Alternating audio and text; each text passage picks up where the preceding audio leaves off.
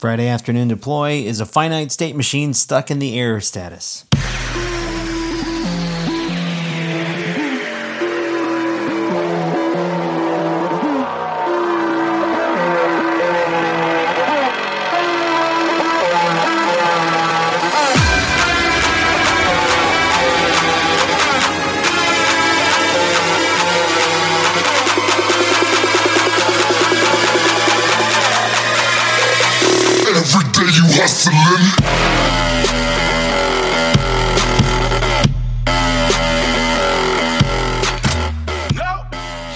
This that's what I love about the crispy egg. It's a sunny side up egg, but you let it cook so long that the bottom is damn near burnt and it's actually not runny on top. So you get like the crispiness of a sunny side up egg, but not the runniness. It's more like an over easy egg as far as like the doneness of it. And it's very good. Oh, oh, I always make. I put, you know, like the canned potatoes. Yep. Can't wait. Can't, hold on. Canned potatoes. That's a Like thing. Yeah, they're just like cut up potatoes? potatoes that are canned. I love that that Casey just waved that one off. I'm no, I, I'm, and um, let me back that up because obviously, if fifty percent of the audience has heard of them, it's Based on our four shit. data points. That's Yeah. right, Yeah. man. Yeah. yeah. Uh, I have not heard of canned potatoes. I'm trying to scan and visualize canned potatoes because maybe they're canned potatoes and I just haven't put it together. They're uh, they're like cutting little wedges, you know. Um, These are like diced ones. yeah, They're like, Yeah. and then yeah, they're just canned, like like all canned vegetables. yeah, man, like a like a canned green bean. Okay, I got you. I got And you. then so it's not the- cooked; it's raw. No, so canned potatoes, two eggs, and two like spoonfuls of flour. Yeah. You mix all that together. Spray a pan, put it in a pan. It'll be like a little Like a hash. Yeah. thing. Okay. I can get behind that. I love potatoes and eggs, so Can't get wrong with I'm not- potatoes and eggs. I've not done it that way. Is it like a was it was it uh, hash? Like if you get a can of corned beef hash, and it's got the potatoes in there. Minus the corned beef, yes. Right, right. Obviously, no corned beef. It's like egg hash, but not even an egg. It's just hash. I Yeah. used to make this exact thing with tuna instead of potatoes. Tuna and eggs. Now that's Yeah, one I haven't tried. That's like a Korean thing. Hmm. It's like a tuna egg cake kind of thing. I know a lot of a lot of cuisines do fish for breakfast, but like I just I have I I took me a long time to adapt to being a breakfast eater, and now I'm a big fan, as you all know. I've Ah, turned yep. into I'm I'm Leslie from uh, the Patriot now, or Patriot. Um, but it's the It's optimistic, the optimistic It's meal. the optimistic meal. A whole spread. Uh, yeah. So I'm a fan, but the but is it took me a long time to get there, and it's because like I would just get queasy if I ate a bunch of food in the morning. Like my st- my stomach was not ready to do a lot of digesting first thing in the morning, and for that reason, I have not been able to get behind seafood for breakfast. Mm. And I'm a seafood fan. I just can't do it. for- for- I can't just roll out of bed and chow down on some tuna. I always eat that for lunch. See, that's I I love breakfasty stuff for lunch. I love me some. We had uh, well, we I posted in Slack. You guys got to see. We did Yeah, Scotch eggs good. for The dinner last egg. night. Yeah. Oh my god, those were That's- so good. Scotch eggs are great. That's what I was going to say. Is the problem is you've land, you've locked egg into breakfast in your mind. You have to free the egg. hmm Let the egg go other places. I mean, I think the Scotch egg is still a breakfast because like we wrapped it in a breakfast sausage. Like we ate it for dinner. Don't get me wrong. I just mean that like it was definitely cooked up like breakfast, and I was sitting there eating it, going Really? like, "This needs some hollandaise sauce on it." Um, See, I've always had it like pub food, and Oh, really? so it's not. It, it's meant to like accompany pints. do you uh, you eat yours with mustard? pints for breakfast. I I I, tr- No. I I read a recipe that said serve it with mustard, so we tried it, and it was interesting. Honey mustard might be better. Um, a little extra. Mm. It's all it's super savory through and through. So you put some mustard on it, Oh, and yeah. it's just like I used to eat mustard on my eggs when I was growing up. I'm a, I, I I love Mustard savory stuff, Yeah. but uh, I used to eat mustard on everything, though. I used to eat mustard sandwiches, Alan. yeah, just me straight too. up, that was a snack that I would ask for. Is just put some mustard on a bread, and I would eat it. Especially if it was there. fresh Wonder Bread, you know? Mm, that real, real soft and fluffy. Yeah, yeah. Soak up mustard, It's another My- food my son episode. wants Hot I can sauce tell. and mustard on everything. That's Yeah, who's- commendable. He, he's he he's he's in that stage. He's he's kind of moved there slowly, but I'll never forget when we were sitting at the dinner table. This was probably a year ago, maybe two. So he was like eight at the at the oldest, and uh, we're at the table, and he's just like talking about like, I love hot food. Uh, hot food's not hot to me. It's no big deal. I can eat any hot food. I can I can eat food hotter than dad. And I was just like, excuse me. And uh, Son, you're getting old enough and- to know that uh, Yeah. you Yeah. call a man out like Serious. that, he has he must defend himself. exactly. Sarah's just like, oh, can you? And I'm like, no, no, no. This is alpha male business. This is, this Fetch- is lizard brain interactions that are taking place right now. I'm going have to to get ghost peppers right now. I forgot what we ate, but I definitely proved like, nah, boy, you got years to go. oh man, I uh, I love spicy everything, and I'll put hot sauce on pretty much anything. Um, Henry hasn't; he's too young to acquire taste for it. Spice scares him. He's afraid of it. He's straight up afraid of hot sauce. He's like, "That's the pain Yeah. sauce. That's pain is, liquid." I think I think I got my dad beat on that now. nice. Forever, it was like that. Like I would eat hot stuff, but he could always eat hotter stuff than me. But now I think I've got him beat. I found out that uh, being a smoker gives you an extreme advantage, and I found that out when I, uh, I s- I smoked for like um, probably like six or seven years in my twenties, and then quit for a few years, and then dabbled there and back again ever since. But um, when I quit when I quit smoking in my twenties, I lost so much heat tolerance. Like food that I would eat regularly, I was like, "Why? Why did they change their recipe? This didn't used to hurt so much." Um, and so I had I had falsely convinced myself that I had more heat tolerance. I just had a bunch of dead taste buds that didn't work. Um, so when that when when your sense of taste comes back, uh, so does your sense of uh, pain. So uh, yeah, that was a that was an interesting lesson to learn. So then I had to recover. Then I had to get myself back up to eating, you know, five star Thai food uh, after that. Yeah, my brother-in-law, he lost his sense of smell. I don't know if he has it back completely still. He lost his sense of smell because he had cancer. Oh really? So they had to like cut it out of his nose or whatever. Flip it out of his nose. I thought you were going to say that that he just like lost his sense of smell recently, and I was like, you know, that's a coronavirus symptom, right? Oh. Uh, no, this has been like over I don't I think it's a year got it. or more probably. Interesting to hear if if it comes back or not. If that's something that can be, um, if you can regen that, like Wolverine, I think it came back somewhat. I don't know if it came back all the not way. all the way. I saw I saw a meme. it- This is part of the show where I'm going to offend someone. Uh, I saw a meme that was like, scientists say loss of uh, uh, loss of taste is a symptom of COVID nineteen, and then the next pain is this like really freaked out looking cartoon with his eyes really big, and it was like live, laugh, love, decor owners be like. So I was telling all them that I'm gonna have to get a test for it because I have to go do the this go to the doctor to get a scope or whatever, and they're making me get a test first. right. Yeah. And and before she set me up for a test, she asked me all this stuff. Do you have that? It was like twenty things. And I'm like, bro, I know not all of those. I'm gonna mean I have fucking coronavirus. It was like literally everything, like anything that could happen to you a day, every day. Like, do you have a stomach ache? Do you have all this shit? I'm like, you Yeah. don't even know. I yeah, totally. I I, I if I, why do you think I'm at the doctor right now? Why do you think I want this scope? Yeah, well, and also Yeah. just like I've seen some of the lists. I don't I don't know about you guys. I've convinced myself that I've gotten coronavirus um, several times so far. Sometimes allergies, sometimes just like because if you read a symptom list, it's like, do you have unexplained aches and pains? And I'm like, every day of my life. Uh, Yeah.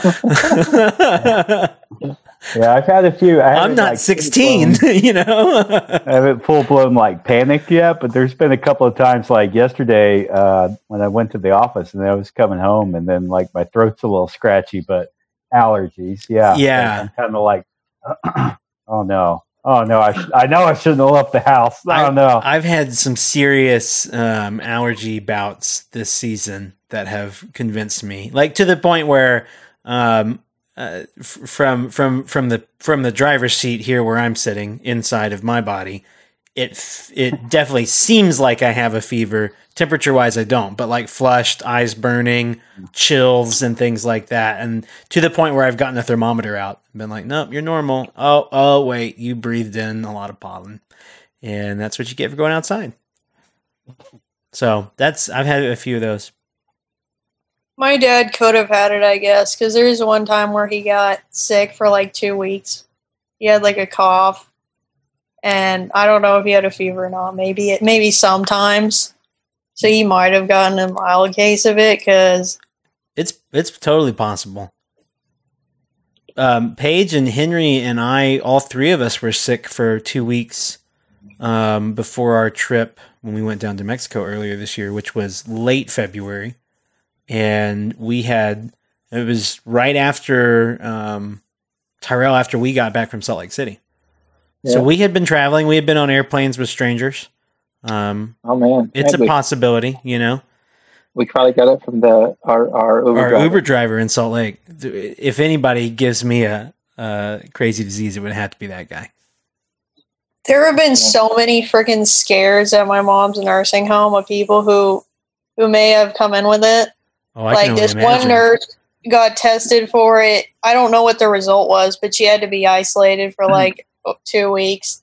Another nurse who couldn't come in, and they actually, I think they she ended up quitting because they wouldn't let her not come in because she said I have a hundred and some fever, Hmm. and they're like, no, come in anyway. We're short on people. She's like, fine, That's- then I quit. That sounds like a I'm really bad idea. Yeah. Yeah, and so now they've lost like three nurses, and they don't have enough people to like run the facility. I'm with Tyrel. Tiny applause. She did the right thing. Um, so I'll go Yeah, anywhere she with a shouldn't fever. have. And then this other girl who basically had she like collapsed on the ground because she has a medical condition, and her boyfriend also works there, and he's like she had to go to the hospital. He's like, I'm gonna go to the hospital with her. They're like, you're both fired because you had a medical emergency. So they're like, yeah, we quit. Lord, Yeah. To, to clarify for the listeners, Willow's mom works in a nursing home, correct. Yeah. so that's why she understands like the the the more job focused portion of it than like if her mother was a patient. For sure. Um, but not that I don't know if that clarity was necessary, but I thought it was. It's good to it's good to have it. It's good to have it. Not everyone wow. tunes into every episode. Uh and yeah, and and I understand why cuz uh sometimes cuz sometimes we about- we forget to talk about code, you know. yeah. Alan, what's going on? What's tell me what's up. You got to We got David Blaine down here. I see that.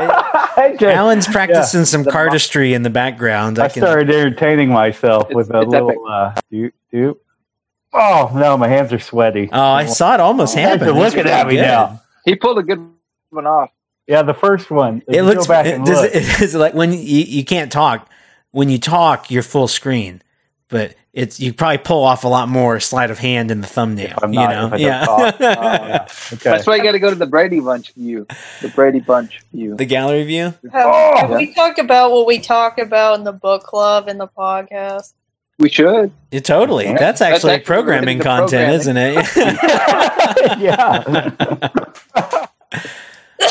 for Yeah. our for our listeners, uh, uh, we we do an internal uh, a company book club. Um, usually technical books. So far, all technical books. Maybe we'll Yeah. make Alan everybody the- sit through a marketing book club or something. Yeah. But Alan uh, is the bookmaster. Bookmaster He, Alan over there. he leads us in our learnings. That's that was a pretty slick one, Alan. That was better. That was a yeah. good one. Yeah.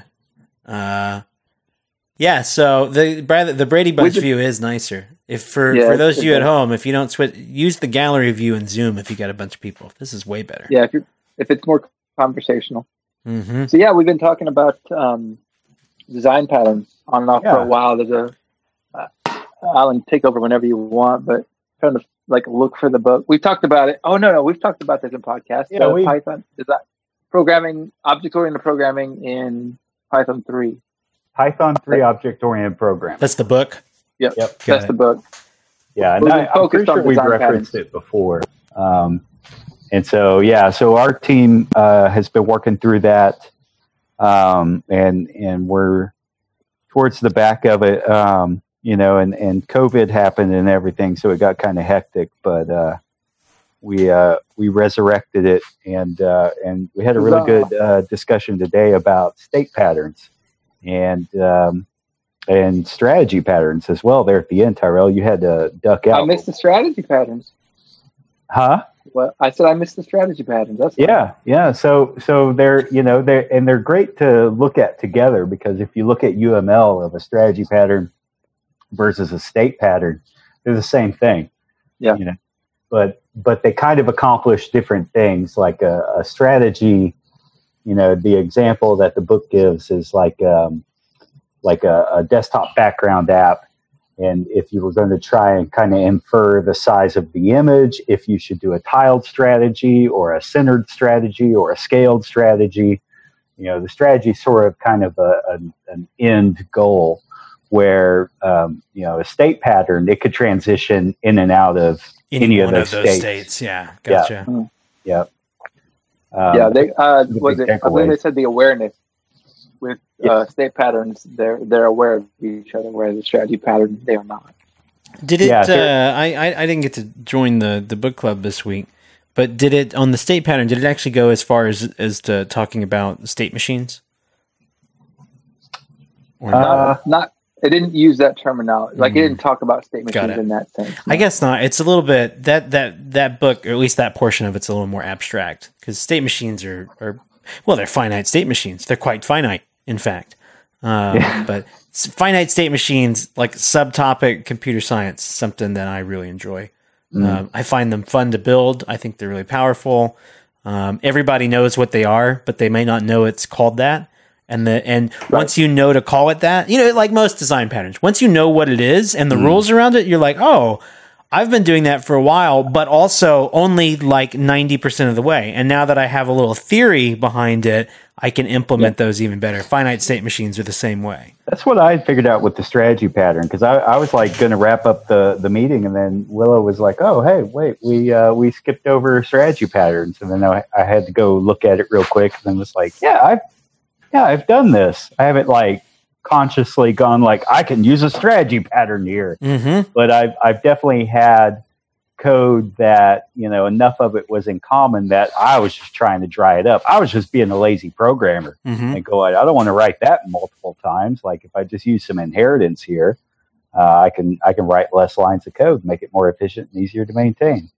Um, and um, but you know, I've, I've definitely done some strategy patterns in uh, in the uh, that e-commerce uh, back end uh, that uh, that I worked on and Willow worked on. Um, uh, you know, there's there's different kinds of orders coming through on that guy, like and so there's commonalities between uh, a digital order, but um, it may be a digital product, it may be a physical product. So the fulfillment process uh, that comes out of that order uh, can be a different, Different strategy. one. Yeah.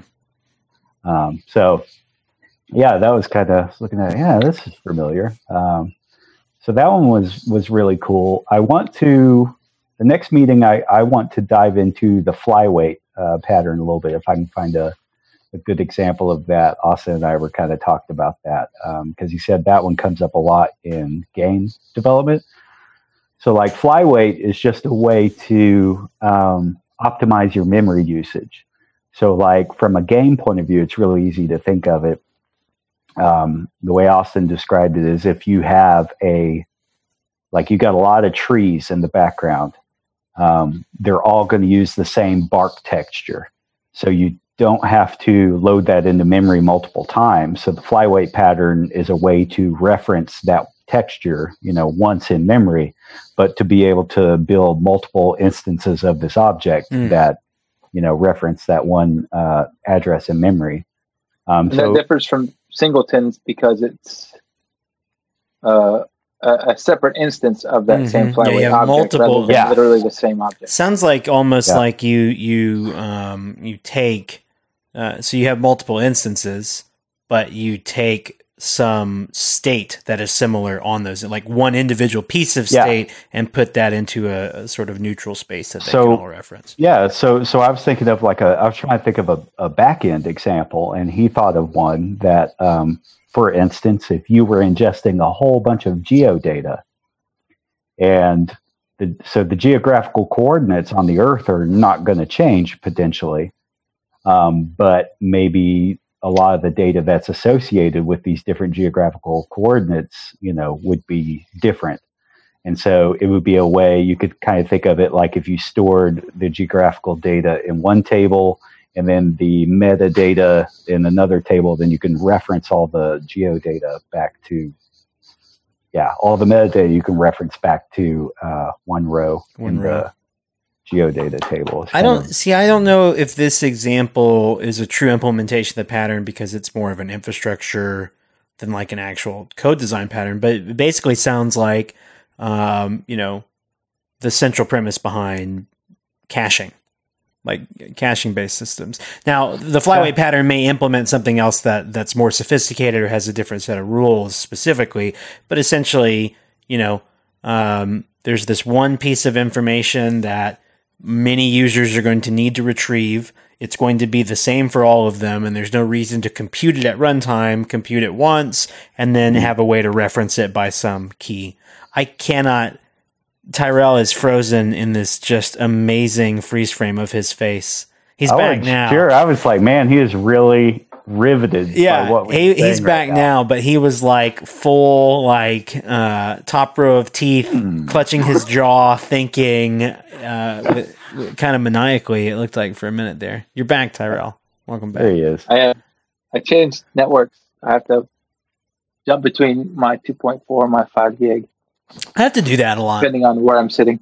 Especially Yeah. because I've got literally two sets of mirrors between myself and the router in my office. Is it the problem that I have is that I have um, I have an access point here in this office, and my devices do not do a good job of switching between this access point and the other, and so it will stay like I'll have a device I can look at like at any point and pull up my cell phone and see that I've got like half-ass Wi-Fi signal, even though I'm three inches away from a router right here, and it's because it's still connected to the other one. They have the same SSID, it's supposed to manage it in theory, but that doesn't work. So, Yeah. and and it won't see them both since they have the same SSID. You can only connect to one. So the only solution is to switch between the two gigahertz and the five gigahertz one. And then when I switch, it always picks up the strongest one. But um, that's my problem. Is I don't know how that process works, but I know that it's it doesn't work well.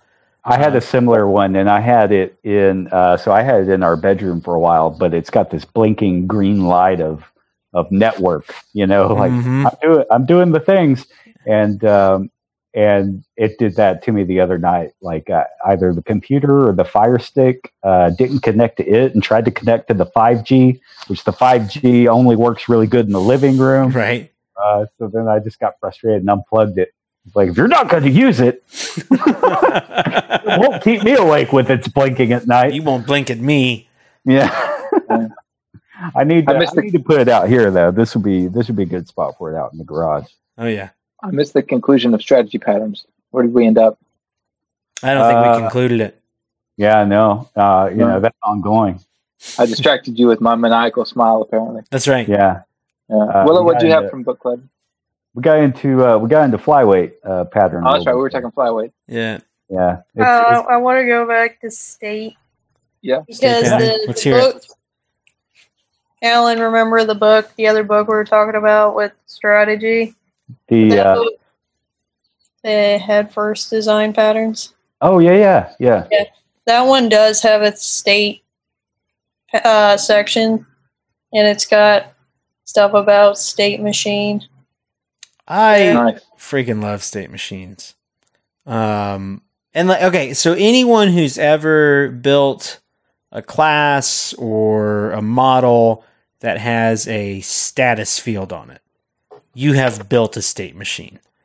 Um, there's more to that pattern, right? So if you've built, um, if you've built a, we'll make it web dev, right? So if you built a, a, a data model with a, a, you know, status flag or a state flag or whatever, you know, new, done, deleted, whatever that flag is, it's maybe it's, specifically if it's got multiple known potential states, right? So you have a constant list of states that it can move between.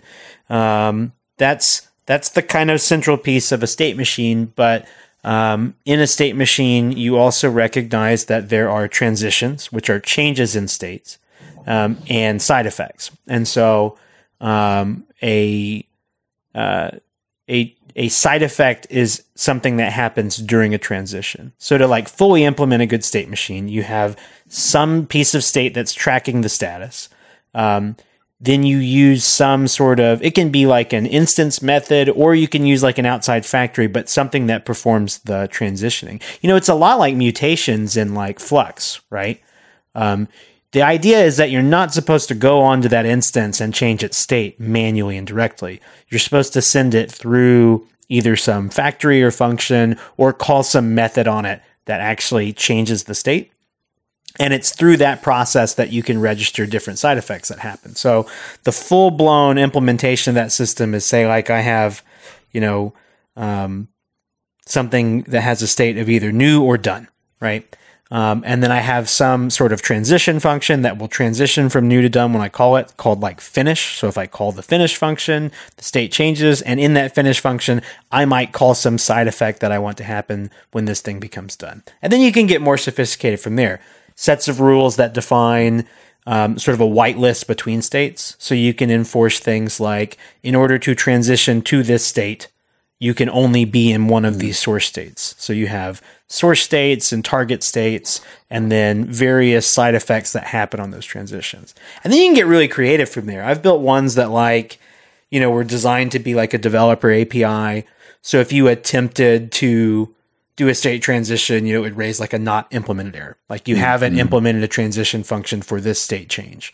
Um, or something that's more user facing, or like really cool ways to hook and just say, like, here's a side effect. I want to register it on this state tracked model, and I always want it to run when the source state is this and the destination state is that. And then you can like apply states or uh, side effects to transitions at runtime. Super fun. And almost everybody's built something like that. They just might not have thought about categorizing their transitions separately from their side effects, you know. yeah, so I'm You gotta call it at state machine though. It's way more metal when you call it state machine. Finite state machine. it does sound. FSM. Finite state Yeah. machine. Metal. Yeah, Hey, did you guys hear that new back. FSM record? Um, it's really good. The uh, so, so I pulled up. Uh, I actually pulled up that book, uh, Willow um, Head First Design Patterns, and so the example of the state machine they have state state machines 101. Uh, they have a gumball machine. Hmm. So, for instance, you could have uh, um, an integer that represents sold out. You could have an integer that represents no quarter, uh, one that's has quarter, and another one that's sold. I was just thinking of the Led Zeppelin song. Yeah, no I like quarter. let- just just No set it to no quarter and just leave it there. Yeah, Just let it loop. yeah. That's its default state is no quarter. no quarter. That's right. Uh, the and and here's another tangent. Um, Tool The Tool cover. covered That's right. yes Yes. off of off of that DVD collection. Uh, uh, salival.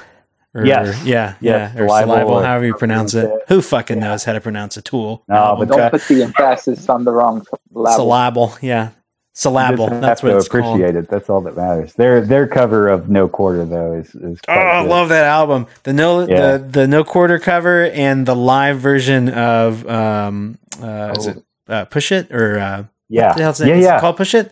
yeah. It's push it. Um, yeah, because that's the one where he starts out where he's all like, "So uh, we're like." We've been trying something a little new on this tour. What he Uh, meant was LSD. yeah, that's right. It's Yeah. like, so we're going to go on a journey. Uh, I want you all to trust us and be open. And Been uh, we'll looking on at uh, one of our songs from a different angle, under a different Yes. light. Uh, different yeah. point of view. Yeah. Yeah, yeah. Uh, so anyway, no, stuff. okay, no quarter. Sorry, I know what I'm doing. After set me this. off. Anyway, Yeah, exactly. now I got to hear that album. Um, but yeah, so so then, like you were saying, you can have so they have a insert quarter method, and then that's the guy that's obviously going to kind of check the state um, and see what to do next based on if it has a quarter, if there is no quarter, uh, if the item is sold out, or uh, is it in a sold state, as in you know it's finished, it's completed. Does it have like a Um, purely linear kind of state? I see. I see Sarah in the background. I'm just going to wave at her. She gets a name drop on the podcast too. Yeah, there Yeah. she goes. Wait, you can see me? I Well, you can't. could when you were sitting there for a moment. Yeah, He can hear you as well. and not just me. Everyone. Yeah, Silicon Valley. She was Just she was popped out of Silicon Valley there. Background. That's Yeah. right. Tyrel's wife Yeah. walked through the. She pierced the veil of your Silicon Valley background there on Zoom. Yep. So in that example, Alan, is it like totally linear, or do they allow forward and backward transitions? Uh, that's a great question. Because you can uh, make you can make things a lot simpler, right? If you just have like three states and it's always linear, you can only move forward. Then you don't have to track source and destination. You just like progress. Just next becomes your state machine. Well, next state, I next state, next state. You will be going backwards once Yeah. you. So let's say you put the quarter in, it accepts the quarter, it turns to crank, Yep. you get your thing, then it should go back Back to the original state. Yeah. right and and then they you know there's um yeah i was going to say after i scrolled down and you asked me that casey there's lines with explanations going all over the code so i was like yes i think yeah. i think it goes back and forth Those are all the like- different potential transitions. right Yeah. right so like one of them is eject quarter and it's like now if the customer tries to remove the quarter how do we handle that um, uh, customer tries to turn the crank um, and then that's where you got to check sold sold out has quarter and then dispense of course that needs to check to see if it's already sold That's a great one, Tyrel. That's a They great They even have like a, you know, like they even have a set state named. Yeah. method. So that's that's yeah that that setter is, is helpful there. I know the last product company that I worked for relied heavily on state machine, and and basically there was kind of one one reset point. Like there's like the origin point, and then a couple states down there was like a this is the point where all the magic happens. And once you go beyond this point, to ensure that that everything that's necessary as this data is processed, you would always have to reset it to that that magic reset point. You never did take it all the way back to the beginning. Yeah. Mm. But you could you could never go back one or back two. It was like, not set it back to this. so many And so workflows like require some amount of rules around you can't just freely transition from any state to another Right.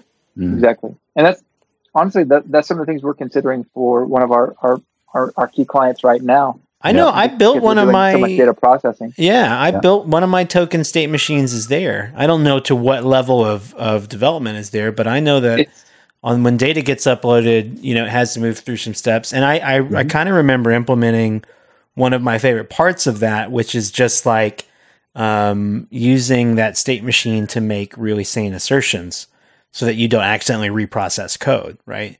So rather than a transition, it's like when once you know that something is is supported by a state machine, like some model, then when you go to use an instance of that class somewhere else in your code, you can make some assertion about what state it's in. So like, Mm. you know, if you're if it's the code that does some sort of background processing and it's not in the ready for processing state, you you make an assertion in your code and like it'll blow up. You'll get a runtime error exception, but it won't destroy any data, right? right Um, right. So that's, That's- really neat. Yeah, it's we're so we're we're we're leaning into that a little more heavily at this point because we're looking at how to reprocess things. Got to reset Um, the state. Yeah, yeah. Um, but, But what's not- funny though, go ahead.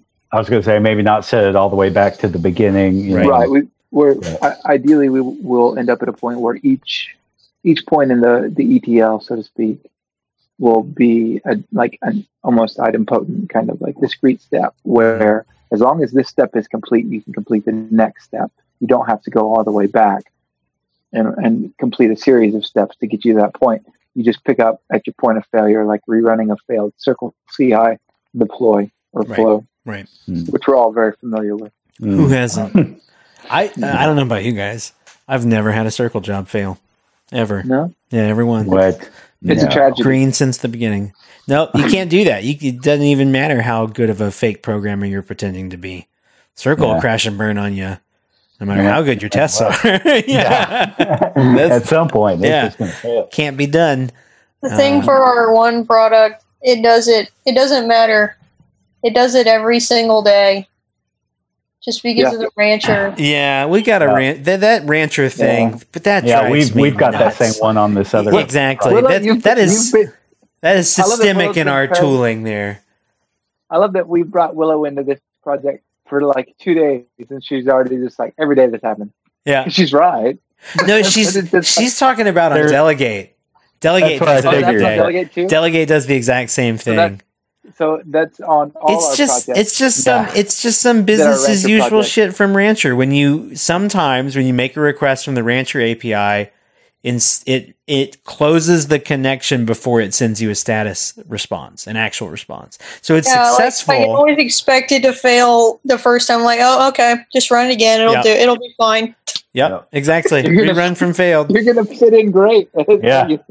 Your That's not a, that one's like not a circle home. one. That's a rancher messed that one. like I messed that one like four times last night at at like two in the morning. Yeah, yeah. Uh, I can't tell you how working on it. excited I am to know that that happens on Delegate as Yeah. well as uh, our main client app right now. No, the machines they do exactly as they're told. I don't Yeah, know they- what bad are- instruction are- we're giving it, but consistent. Yeah. they are consistent yeah. So across two think- different rancher deploys. So Yeah. So uh, for anyone who wouldn't know, Rancher's a Kubernetes uh, management tool. It makes Kubernetes less it's like a YAML, it's a- YAML and uh, dictionaries of terms. it's a Kubernetes easy bake oven. Yeah, Yeah. It's great. Mhm. It's the best. sits on sits on top of the the API that you get from Kubernetes out of the box. It's just somebody else has already written the UI to interact with it. A, a You have to better go GUI. slightly Yeah. less. Yeah, Slightly less the difference between a workload and a node and Yeah. a pod.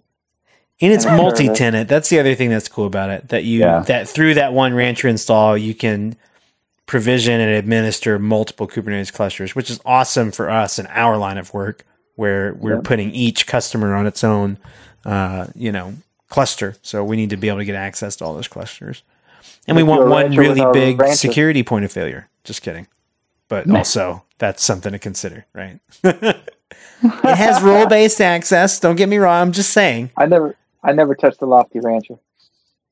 Yeah, that's true. Well, the, that's true. We we actually have been setting up independent rancher installs for each of them, but the Lofty Rancher's got a couple products in it. Speaking of which, I mentioned that on our episode last week that we had been building a product, but I did not go into much detail on it, and I'm ready to do it now. I'm ready to share it with our discerning audience because we're excited about it. Um, so we built we built something called Delegate, and I don't know if Tyrel and Alan, if you guys have gotten to sling much code at it yet, uh, but your time will come. I I've PR'd a lot of code for it, that's right. or I've uh, Well- I've code reviewed a lot of code for it, Reviewed. but I haven't slung any at it. So so Will and I, and I have written most of it, um, but it we I prototyped it internally like late last year um, to solve a problem for us, which is managing uh, business processes, stuff that we normally built really complicated spreadsheets as checklists for, and then we like well, it's actually it's kind of interesting because we're talking about uh, patterns here, and I can talk about. I haven't figured out the right way to describe this tool to a non technical person. It doesn't do a technical job. There's just a Right. really, really good way to describe it to engineers that I haven't had to figured out how to describe it to normies as well. But essentially, you define your process, and that's a class, and then you spawn an instance of that process, and that's a checklist. Um, and that succinctly tells you exactly what it is. Um, there's a different way. There's a different marketing speak way we have to describe that. So, so it's called delegate, and uh, the the idea is that you come in, you use it for either people processes or like we've even um, tried out building deployment checklists and stuff with it. You have some standard process. Here are the things that need to be done when some action happens. Here are the people responsible, and then we've got this really um, kind of novel way of setting up due dates on it, in which you um, you define when things are due relative to when an action happens. We call it an anchor date. Uh, so the idea is you say, oh, well, when we hire someone, we need to do these 10 things. And then you define due dates on those things as it needs to happen three days before they're hired and six days after they're hired. Um, and so when it's time to actually hire someone, you click one button, you get a full checklist for their new hire process, onboarding, whatever it is, and all of the assignments to who it's responsible for it, and the due dates are calculated at runtime right then. Uh, and then it just gives you a dashboard and tools to keep track of it. So we opened it up for free access. So if any of our listeners are interested in trying it out in your organization or trying it out just to see uh, the quality of our own code here, you can go peek at it, although it's not minified in production. So fuck you. Um, but if you want to go peek at our JavaScript, too bad. You can try. Uh, but yeah, it'd be cool uh, to if you want to try it out in your company or just to see it, you can check it out at uh, what's the URL for it? DelegateHQ.com. And yeah, it's invitation only right now, but mash the button or send us a comment on Patreon or something. Just get in touch. We'll set you up an account. It's real easy. So yeah, that's exciting, right? Yeah, and I like I like how you know I can't remember if you mentioned that or not, but how it um, you know you can set up like a different user, and as much as like this person is responsible for this task, Correct. this person is Yeah. responsible for that task too. That's you know that could be a tricky part of all that to keep up with. You know, it's not a to-do list app. You could you could right. na- you could naively look at it without knowing better and think, "Oh, I it's mean, just a it to-do could- list app." It's it a could probably accomplish that. Correct. Yeah, but it's a it's a to do list app with um, a really robust templating system on top of it, and it's got some opinions on how you use it. It's not open ended because it's made for business processes. Plus, um, with those assumptions in place, we've got some cool ideas for future features. Um, periodic tasks that run automatically in the background for like daily, weekly, monthly type stuff. Um, and we have we have one customer on there right now. I haven't talked to you guys about this. That is like jacked about having one process trigger the next process. So they want to define the procedures independently and run them when they happen. But in some cases, basically, like when this item gets checked off, it should spawn a new process with whatever date, the anchor date being whatever date the other thing was completed. So they can set up a bunch of different processes that cascade, but like it by finishing one step, the next step automatically fires off. And that's really cool because it keeps the workflow. I don't want people this is was my saying for a long time. There are other competitive tools out here that kind of do it. But if people have to come in and like build a UML diagram of their workflow, that's not what this tool is trying to accomplish. If this, then that, logical branches. Um, it's just not built for that. And honestly, because I think that those are really complicated processes that you either need an ERP or you're overthinking it. It's opinionated. Um, and so that is a unique way to give people the ability to have like those sort of logical forks of when this is done, do this instead, um, without forcing everyone to go through that workflow. So that's some stuff we're working on. We'd like to get some feedback. Um, it's Django on the back end, it's Vue on the front end, all deployed on a uh, Rancher managed Kubernetes cluster. It's our favorite stack in the. AWS. I can't remember what other text used with it. Celery, Rabbit, sure. Rabbit Get them, get them keywords in there. RabbitMQ, Celery, uh, Redis, Postgres. No Elasticsearch yet. Celery Beat. Hmm. Mm, Some some. slower. Nah, I don't think we're running. Flower in there. You could be. We just trust Cram it in there. We just trust it. Poke- Like, hey, poke man, I told you to send that email. You'll do it. Yeah, I, you're good for it. I know you're good for it. You know. I get your All the real tasks aren't gonna. yeah, I was going to say Well, like- this guy's been deploying some flower like crazy in, in our other I know project. about that flower. Celery What you saying, Flower. Willow? Watched him do it last night. They're not going. Right now, they're they're so basic. They're not gonna like freak out and stop in the middle of something because it has to do eight million things. Yeah, Right. most of our tasks are literally like send an email, um, and that's it. So no Well, long running tasks. That's helpful. Well, and that's where that's where I, I want us to move toward. And I didn't get to talk about this in the book club. If we can utilize State Machine to um, reduce the chained task calls, Mm. Um, Mhm. that's Yeah. that's where I want us to, to, to move to. We we did some some uh, how shall we say? Did some speed coding Mm. uh, in this last sprint, sprint plus, if you will. Sprint And, plus. Sprint. Uh, it was the uh, it was the lamb chop sprint. the mega. Yes, it was. The it was sprint the that lamb never chop, ends. Yeah. lamb chop Yeah. mega sprint. Mega Ultra Sprint. Um, and uh, I think to accomplish the task that we needed to through Celery, we did some things that work. But I think I like that. Like you're staring off into the distance. Yeah. We Yeah. did some things. Okay, we, We did, did- what we, we had to some do. stuff. We did some Yeah. we shipped some, did what we had we to do. You know. we shipped some code. uh, things are different at code, shed wartime. Okay, there's the the Right. rule the, the the rule of law is out the window. Don't ask Grandpa about Korea. Uh-huh. Things had to happen there. Um, That's how you run Thanksgiving. yeah. but, I did what I had to do. you don't know what it was like. you do it too, We had just finished a deployment. The client was standing right around the corner, and my buddies were dying in the mud. Uh, Oh, I just remembered our, our terrible war story podcast. Oh Ah. God! Uh, yeah. I'm still sorry about that, but Yeah. not, not we but be. not that sorry. Just a little sorry. Yeah. Oh, uh, hmm, but yeah, like the use of state machine to Yeah. trigger to trigger new tasks when a new state is Yeah, yeah, when the state of the object is changed, rather than do this and then do this and then do this.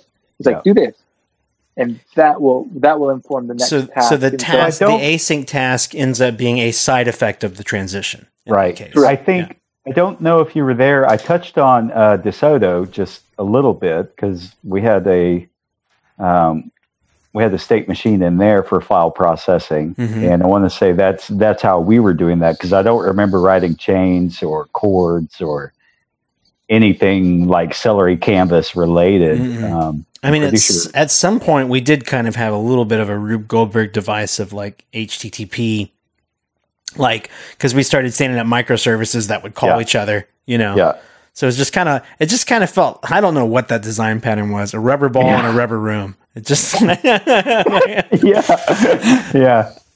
Uh, you know, but but that was kind of the idea. Like it, it, you know, we get a file, then we would extract the text, and then we load the text into Elasticsearch, and then hand it off to uh, to the PDF maker.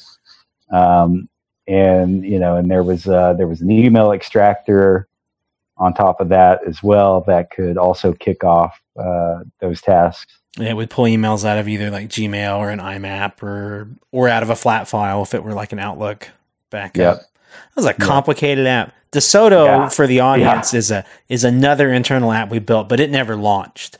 Um, Right. It's still sitting there. We could do something is. with it. There's a bunch of, I- there's a bunch of IP in that that's, that's not earning us anything. And Yeah, it would it would be fun to revisit that and think of it in a different context outside of legal. You know, just- Exactly. just, legal e-discovery and just thinking of it more more e-discovery or even just document this like just document processing because that's yeah essentially what it is, right? categorization and yeah Give give me a bunch of documents. I don't care if you scanned them. I don't care if you pulled them out of someone's email or a thumb drive or an image of a computer.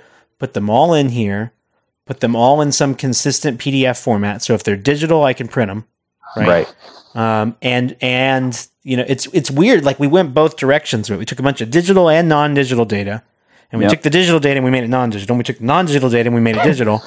And everything was both printable and searchable in Elasticsearch because that's and what the- taggable and taggable, and so that you could do some workflows on it. And this goes here, and and then you could produce essentially a, a stack of PDFs that would get printed out. It was the output of all that tech, and there was some AI that we were working into it. And at the end of the day, it was all to produce a stack of paper that um, someone walked into a courtroom with. But that's what the legal industry has to do. That's that's what that's why e-discovery is a thing, and they call it e-discovery instead of discovery because discovery is like what you think of in the movies of like.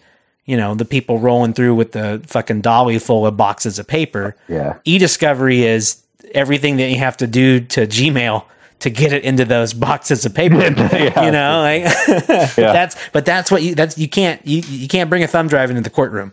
Um, Right. You got to print it out, put some Bates numbers on it, and put it in front of the judge so he can thumb through it. it. You know, yeah. Yeah, and everyone has to have the opportunity to be able to look at it at the same time because you're going to reference. You know, if you look at exhibit number A 42 Yeah. and everyone's got to. Yeah, yep, thumb Yep, through okay. You can't okay, go like yeah. look at page seven. Like, well, page seven's different on mine because my resolution's like eight hundred by six hundred. So there's only three words on a page, you know. So you just have to get it into a thing that you can hold in your hand.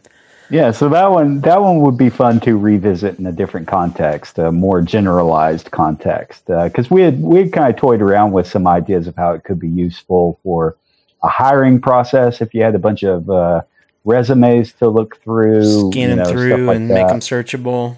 Yeah, Um, Yeah. I, I heard from a colleague that uh, they felt that um, uh, it's kind of similar, but uh, different uh, compliance type things, right? So, Oh, yeah, yeah, it's yeah. sort it like discovery in as much as it's not subject to litigation, but you have internal auditors and organizations that actually want to go download. Um, you know, like dismissed employees or something like that, go retrieve their entire inbox, um, and and do some searches on it to make sure that they didn't mess up some sort of regulatory compliance. So they haven't been sued come back and yet, right? you. Exactly. Yeah. They want to Yeah. go see. They want to go do their own discovery up front to see if they have any liabilities. Uh, you know, on on data that they own. I don't mean as like a spy tool. I mean like as a- Right. Uh, something that they're legally obligated to provide oversight on. That right now is really difficult to do because they can't like take everyone in the organization's email and do some really good wholesale searching with it. Outside of the search tools that um, Elasticsearch gives you, and that's the entirety of what made or not Elasticsearch. I'm sorry, of of what Outlook gives you. Um, But that's the entirety of what made DeSoto so cool. It was like let's index it in a real search engine, give people like proper like ternary and binary search operators, and also run some natural language processing on it to like you know, turn numbers into text and the other way around. Turn text numbers into integers so that you can search for like one million dollars as an integer, right? Like Yeah. show me every document that that contains a dollar figure between this and this and it returns that even if it was written out in prose like someone wrote a check $100,000 period right Right, would so show up in that search yeah cuz our NLP would turn that into an integer um, Yeah. so I mean that's that's the cool thing about it. Can they search their email systems now for that kind of compliance? Sure, but that search sucks. Um, so that's uh that I think there's a lot of cool places for it. Plus we had that review tool which basically Yeah. turned all of that shit into a stack of paper on your computer Yeah. that you could just next thumb thumb like you could thumb through the stack and say, "Oh, that's important, put it over here." It's a really nice workflow to work on it. I'm getting really excited right now to go work on DeSoto again. Sounds like it. thing is like you have this stuff and then you can take it and then print it out but how do you make sure the things that are redacted are redacted Uh, redaction was a tough thing. This is one of the reasons why that product never actually hit the shelf. Is when push came to shove, because we didn't go, we didn't fly totally blind. We were working with attorneys that we did document production. Well, what we actually did was we built the tooling around a data set that was produced for our client. So we were given data, and some of that data was already redacted. So all we had to do was process it, and we didn't care about redactions. Um, you know, we we just here's what we got. We need to make it where they can thumb through it and tag it and say, okay, this is relevant to our case. We want to bring this one up in court or not. So that's what we built the tool for. And then we said, you know, to make this a real tool, it needs to work both ways. You need to receive a production. You also need to produce a production. And it was things like what you just brought up, Willow, which was like, shit. We, you know, we built all this tool around receiving productions. Yeah. And then when we go to start building the tools to produce it, it's just like, oh man, redacting stuff in the UI is a really big problem. It's not an impossible one, just one that It's we had difficult. not considered being a barrier to entry. You can't launch this product without giving some sort of redaction tools. you Yeah. know like you'd have to have the files go through them to where they could see them and then have some kind of drawing on type thing Yep. And you mark could, it and then resave it again Yep. And like what makes it really challenging is in eDiscovery document production, you have to produce in three formats. You have to produce a text only representation of it, which is easy. That's what we're pulling out with OCR and stuff like that and tossing. Yeah. We had to do that to get an Elasticsearch anyway. So we just, that's a text file. Uh, an image production, which is like the equivalent of what it would look like if you printed it from your computer. That's kind of how the courtroom sees it. So some people, some like discovery software, like literally opens up the email on your computer and caps a screenshot. What we were doing was we built our own email client, basically Gmail that read emails and, and made them all look consistently. And it looked like you printed an email out from a Gmail like client, you know, had the, had the headers and stuff at the top. Um, and then lastly, you have to produce native documents. You have to produce the actual electronic file from which the uh, image and the text were produced. And the problem is that could we build a drawing tool that lets you draw boxes over the text and have that stuff redacted in the image we produce? Yes. Could we redact the text in those boxes? Harder problem, but I think yes you actually have to be able to redact the information from the native document too. Yeah, yeah. And that's the real problem is like suddenly it was there was some really good open source tooling out there that was basically like take any office document and turn it into an image. And we leveraged the shit out of it and we found the gaps where it didn't work and we found some other tools we called it together. But we were just rendering it and turning it into a PDF or a TIFF. The other way around was like we needed to be able to natively write redactions to a Word file, a numbers file, a pages file, Mac, Windows, everything. It was just Windows like got we- all kinds of like proprietary email files. I remember digging into that and, and figuring out what that was because that was one we were we were processing EML files, and then I forget. I would have to go back and look the name of the file, but I remember starting there. Like, what the heck is this file extension? Oh, that's a proprietary Windows email format. yeah, That that's no longer used. yeah. Like, but, oh, but, but it's it still is. floating out there on a Yeah. case that goes back 10 years, right? You Right, know, right. all this stuff could be used like from any year almost. Yeah. They still solve cases where nobody's even around to complain about it. Totally. I mean, even if the, the case itself has a statute of limitations, the evidence doesn't. You can file a, a case today that, that that you build your case on, you know, some contract that was written 40 years ago, right? Um, or like a mortgage, right? Banks do that all the time. They're filing a case on something that happened 20 years ago. So, or, or documents that happened 20 years ago. So, yeah. So imagine our surprise. It's kind of funny to think about in retrospect.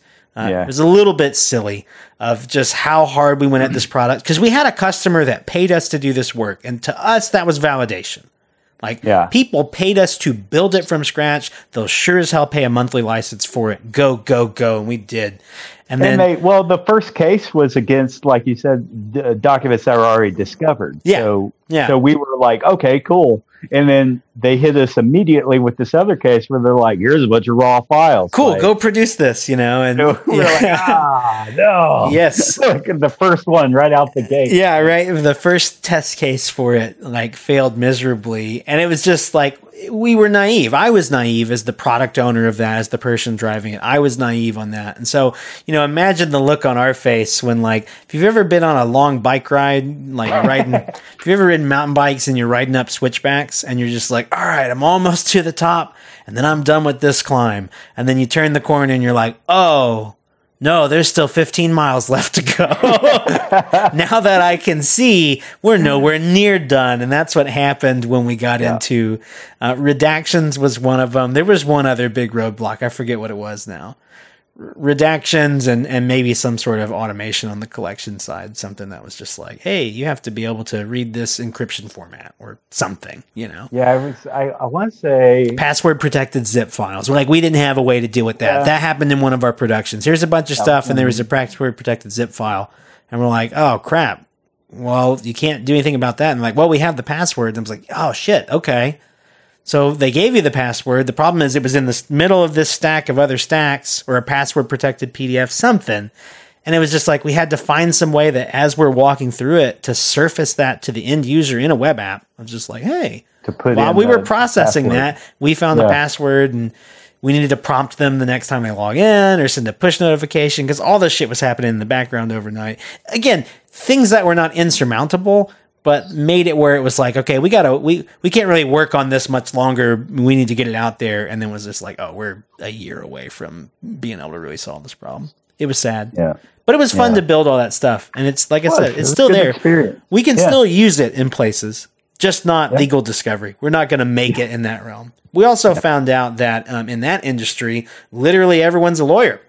Yep. Um, and uh, pretty much, you know, the, applying all that work that we did to the legal industry basically infringed upon like 10,000 patents. I was gonna say that was that was the other thing Yeah. was there was there was some of it that was in a proprietary what was that concordance or something like that. Concordance it was one of the big competitors. Concordance. It was in a proprietary format of theirs that those damn load files. God, they call them load files. Every one of those tools in eDiscovery has what they call a load file, which Yeah, is like a bullshit. yeah. That Concordance is proprietary, and they like they've they've I think they've patented it. It's just a CSV. It's pipe delimited instead of no. It's not pipe. It's it's beta. It's a literal like ASCII beta character is the delimiter. That's their spin on a CSV that they could go get a fucking patent over.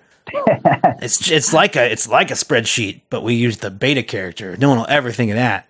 Yeah, no one else does that. We should do it, but we should use alpha. Yeah. Fuck those betas. Um, yeah, concordance, relativity, uh, Logikcull was the only Logikcull was the only competitor out there that was like actually doing something web based and, and Yeah, right. yeah. Everything else you had to like install it on a Windows 98 machine and plug it in. Plug it it in between like someone's it. monitors. yeah, exactly. Yeah, the UI looked like it too. Yeah. But yeah, there's definitely some artwork in there that can be applied outside of the legal industry legally, because all of those patents are specific to e-discovery, so they cannot be used in in other uh, um, venues. You know, or the patents can't. I mean, so so it'd be fun. We could do that. We could find some other applications for it if we find some time. But right now, our distraction is delegate. Yep. So if a thousand of you sign up and start paying for accounts, it'll generate enough revenue that we can go chase some other shiny thing, and we can bring DeSoto back. It's on you. It's on you guys the Let's bring. DeSoto back.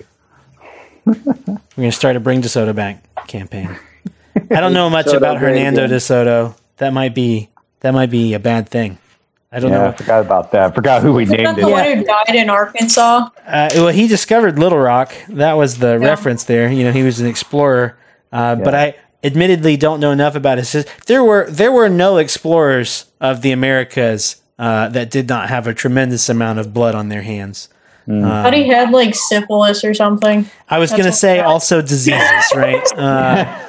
Uh, he had he had he Very had likely. syphilis, and the syphilis had smallpox. Uh, yep.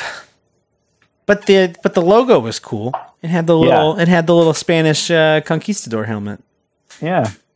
With a with a D on it there. a little DeSoto D. Wait, the D was on the helmet, or the helmet had the D on it? The helmet the, was the D um, had the helmet on. The helmet incorporated the D. yeah. I I, let me remember right. find it. Where the hell is this Yeah. logo? It's sitting around somewhere. I didn't. I forgot you guys hadn't seen this. This is before Tyrel's time as a Oh. Loftifarian. Um, That's true. our the logo is designed by a few actually. Oh, that's right. We I went forgot after the we got the big in-house. dogs. We got the real the real Yeah, we people. Yeah, man. Shit was expensive. so help us bring DeSoto back. Yeah, no shit. Here you go.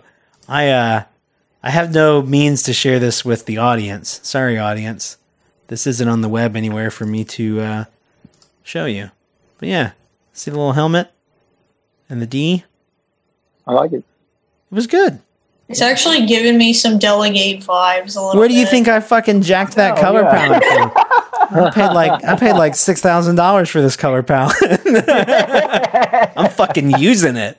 yeah, no, totally. The uh, the icon inset into the text and the color palette. Yeah, inspiration for the delegate logo.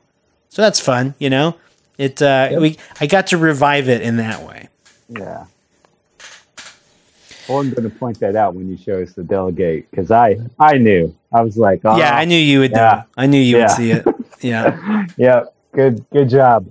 I posted that logo and Megan said something on like that looks really good. You know, I've been studying color theory, and I was like, I haven't. I just stole that from a very expensive design that we paid for, and we Well, I bought gonna it. say, Yeah, yeah. I own that color palette. Damn it. Uh, yeah. We and that it on all little and that conquistador. I own. We own that. I don't care what our next product is. It's called DeSoto. the thing about color palettes is like if you you're just like oh i'm just going to use these three colors Right. and so he's like i use those three colors you can't i don't know if that works It's a crazy world. Uh, it's you know, it's. Let me think about that. If it's like trade, think about all the teams that use orange and blue right? like you gonna have a copyright on orange and blue so you can't copyright. It would be a it would be a trademark thing. And the thing about trademark is, um, it ha- you have to prove that it confuses your audience. So like usually what that means in court, and I learned this through doing uh, all this damn discovery work because so much of it was around intellectual property law. Our client was intellectual property lawyers, so we actually ran through DeSoto, DeSoto a bunch of claims about uh, this very thing. Um, usually, it has to be within the same industry. So, like, someone else can have a product called DeSoto with the exact same colors, and if it's like a soap company that makes commercial dishwasher liquid, there's no there's no way they can argue in court that they thought our DeSoto, like their customers didn't buy dish soap and bought Discovery software instead because they were confused about who was the real DeSoto. Um, so fortunately, there's a lot of leeway in that. Um, if there's another company called DeSoto that makes web-based software, getting a little trickier. If it's web-based software that services the same industry, definitely you're in a risky place as far as uh, violation. Also, to our audience, I'm not a fucking lawyer, so that was not advice. None of that was legal advice. None of that was legal or accurate. Uh, so, talk to your very expensive IP attorney. That's federal law. They're not cheap. Um, all right, I guess it's time to call it.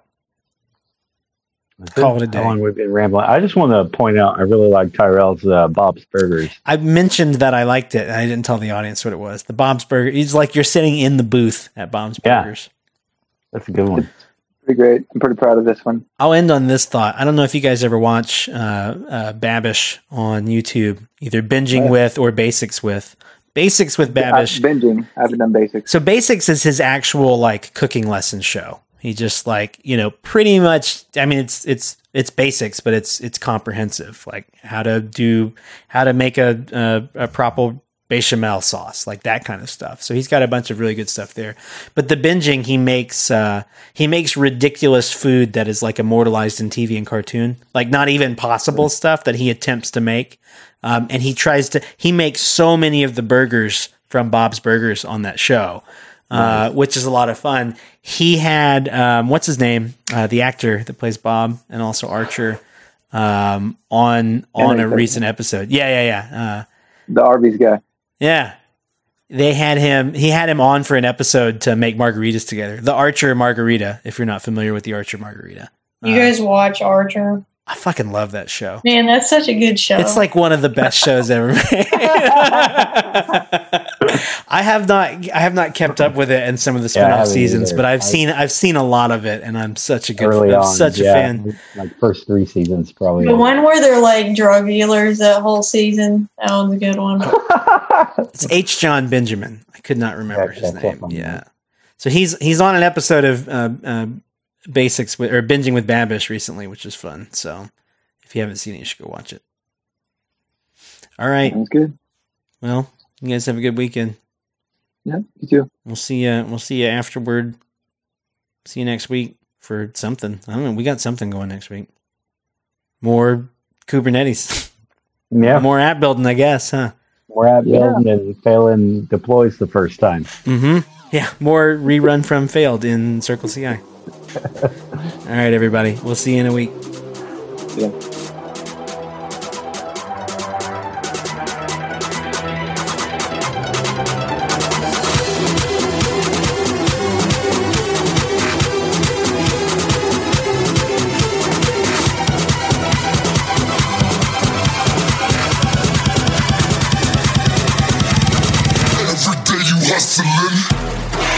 Thanks for listening to Friday Afternoon Deploy, recorded and produced by the team at Lofty Labs. If you enjoyed the show, you can subscribe to future episodes via iTunes, Apple Podcasts, Google Play, and Spotify.